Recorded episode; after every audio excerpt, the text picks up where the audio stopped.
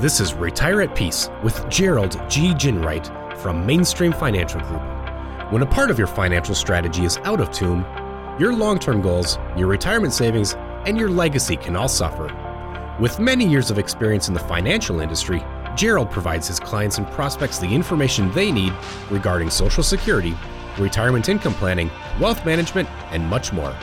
Listen in as we address your financial concerns and provide helpful solutions to put you on the path to achieving your retirement goals. And now, here is Retire at Peace with Gerald G. Ginwright. Hello, and welcome back to Retire at Peace. This is Gerald G. Ginwright with Mainstream Financial Group. If you would like more information about today's show, give us a call at 888 324 0589 or visit us online at retireatpeacepodcast.com. And while at my website, click on the radio page and check out our past shows and subscribe on Apple Podcast or Spotify. When I talk with my clients about what really is important to them, especially in retirement, travel is often the first thing they tell me, and with good reason. We live in a great, big, fascinating world. And thanks to air travel, even the far flung parts of the world are more reachable than they have ever been. So, on today's show, we're going to talk about travel and how you can explore your region and the world, both this summer and for years to come, without straying outside of your financial strategy. I thought this would be an intriguing and useful topic for our listeners after reading an article from Budget Travel, the 25 absolute best money saving travel tips ever. The first topic the article addresses finding a reasonable price room, a big one. The trick is not to snap up the first reasonably priced room you come across during your search right now, you're probably saying, wait a minute, isn't that a little counterintuitive? I mean, hotel rooms are expensive, especially if you want something on the nicer side. So why not snatch up the right room at the right price when you're comfortable right away? Well, that's a fair question. And the answer comes down to one word location. Let's say you're going to Washington, D.C. for a few days of sightseeing, and you will find a great room for even a greater price 50 miles outside of the city. Now, you know all the things you want to see and do right in the heart of D.C., easily accessible and on foot and via very short and easy trips on the metro. But if you're 50 miles outside of the city, suddenly you have to figure out how to get into the city. Do you rent a car or drive all the way in? Do you take Ubers from the hotel to the nearest metro station? If you only have a few days to explore a history rich city like DC, you want to lose two or three hours per day getting in and out of the city? You should certainly open your laptop and get to work finding the room you really want at a budget friendly price. But at the same time, you should also factor location into your equation. The next thing you'll want to do is not yet caught up in the idea that there's a best day to buy airline tickets. The common rule is that you should buy your tickets about two months before your intended departure date. And while that's often a good bet, it's not always the way to go. Airlines often adjust their rates with little or no notice due to a litany of factors, some of which are obvious and some of which are obscure. If you are a frequent traveler, keep a regular eye on rates. For example, if you think you may go to Paris in a year or two, check out the rates every day to get a sense of what's average. Also, follow the major airlines on social media, sign up for their reward clubs, and subscribe to their newsletters so that you get first crack at special offers. If you're going to be using a rental car on your trip, you should consider booking the smallest car available with a pickup time that's also as early as possible. The article explains that it is generally the early arrivers who get the free upgrades. If you arrive early, it's likely many previously rented cars will not have been returned yet, which means the compact that you selected isn't available. You're likely going to get an upgrade into a bigger car at the same time because rental companies are obligated to supply you with a vehicle at the price you agreed to.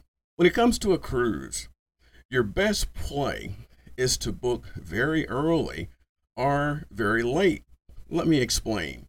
If you book a cruise six months to a year before you depart, there will be likely numerous rooms available with little demand, which means good prices. As the departure date draws closer, more people begin to book, thus driving up prices. However, if you look shortly before the departure date, you may find that rooms are truly at great prices because the cruise company begins applying deep discounts in an effort to fill whatever rooms they have left. That's after demand has flattened. If you're looking into booking your next trip, have offers for all inclusive resorts caught your eye? If you're looking at an all inclusive resort, be aware of hidden resort fees. Things like towels at the pool, Wi Fi, newspapers, and more than that, that you thought were part of the all inclusive price may in fact show up as extra charges on your bill. So before you book, make sure you understand what's actually inclusive under that all inclusive label. The article's next great idea is to strongly consider vacation home rentals. If a week at an oceanfront house is $1,400, that's not exactly budget traveling, right? I mean, that's $200 per night. But dig a little bit deeper. And that would suggest that if you and your spouse and some children and grandchildren, a total, say 10 people, suddenly that $1,400 price isn't such a whack, especially when you compare that to a week's worth of hotel rooms that you're paying for 10 people. And when you throw in the fact that a vacation house almost certainly has a full kitchen, that means fewer trips to the restaurant. Well, all of a sudden, that initial sticker shock isn't as shocking. Earlier in the show, I used the example of traveling to Washington, D.C., and referenced using the city's very user friendly metro train system. I'm a huge proponent of taking advantage of mass transportation when you're traveling because the savings are considerable. Again, using Washington, D.C. as an example, you can certainly buy an unlimited seven day Metro pass for $58. And if all of your Metro trips will be to and from the sites in the heart of the city, you can buy a seven day short trip Metro pass for $38. Clearly, there is no way you could get the same number of trips with a rental car, taxis, or services like Uber and Lyft for anything near those prices. Even more complicated train systems like the one in New York City become easier after a few trips. And speaking of New York, don't forget that many of the world's greatest and most visited museums are modestly priced, and some, like the Smithsonian System in Washington, D.C., are free. Many museums that do have admission prices have certain days that are discounted and even free. While free admission at museums isn't a factor you would likely bill your trip around, it's something to be aware of during your planning process. When traveling on a retirement budget, it may also be a smart play to consider package deals.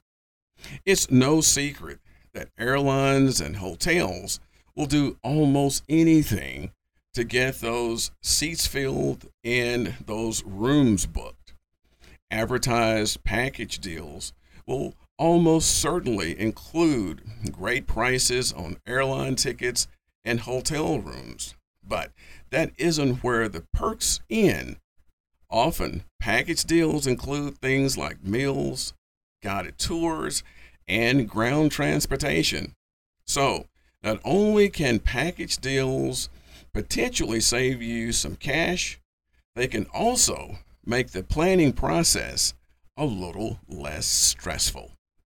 If you have enjoyed today's show, visit us online at retireatpeacepodcast.com and click on my radio page. Also, be sure to subscribe on Apple Podcast or Spotify. And finally, if you want more information about what we discussed today, give us a call at 888 324 0589. Thanks for listening. And until next week, this is Gerald G. Ginwright. Thank you for listening to Retire at Peace. Don't pay too much for taxes or retire without a sound retirement plan. For more information, please contact Gerald G. Ginwright at Mainstream Financial Group. Call 205 324 0589 or visit them online at retireatpeacepodcast.com. Gerald Ginwright and Mainstream Financial Group are not affiliated with or endorsed by the Social Security Administration or any other government agency. All matters discussed during the show are for informational purposes only. Each individual situation may vary, and the opinions expressed here may not apply to everyone. Materials presented are believed to be from reliable sources, and no representations can be made as to its accuracy. All ideas and information should be discussed in detail with one of our qualified representatives prior to implementation.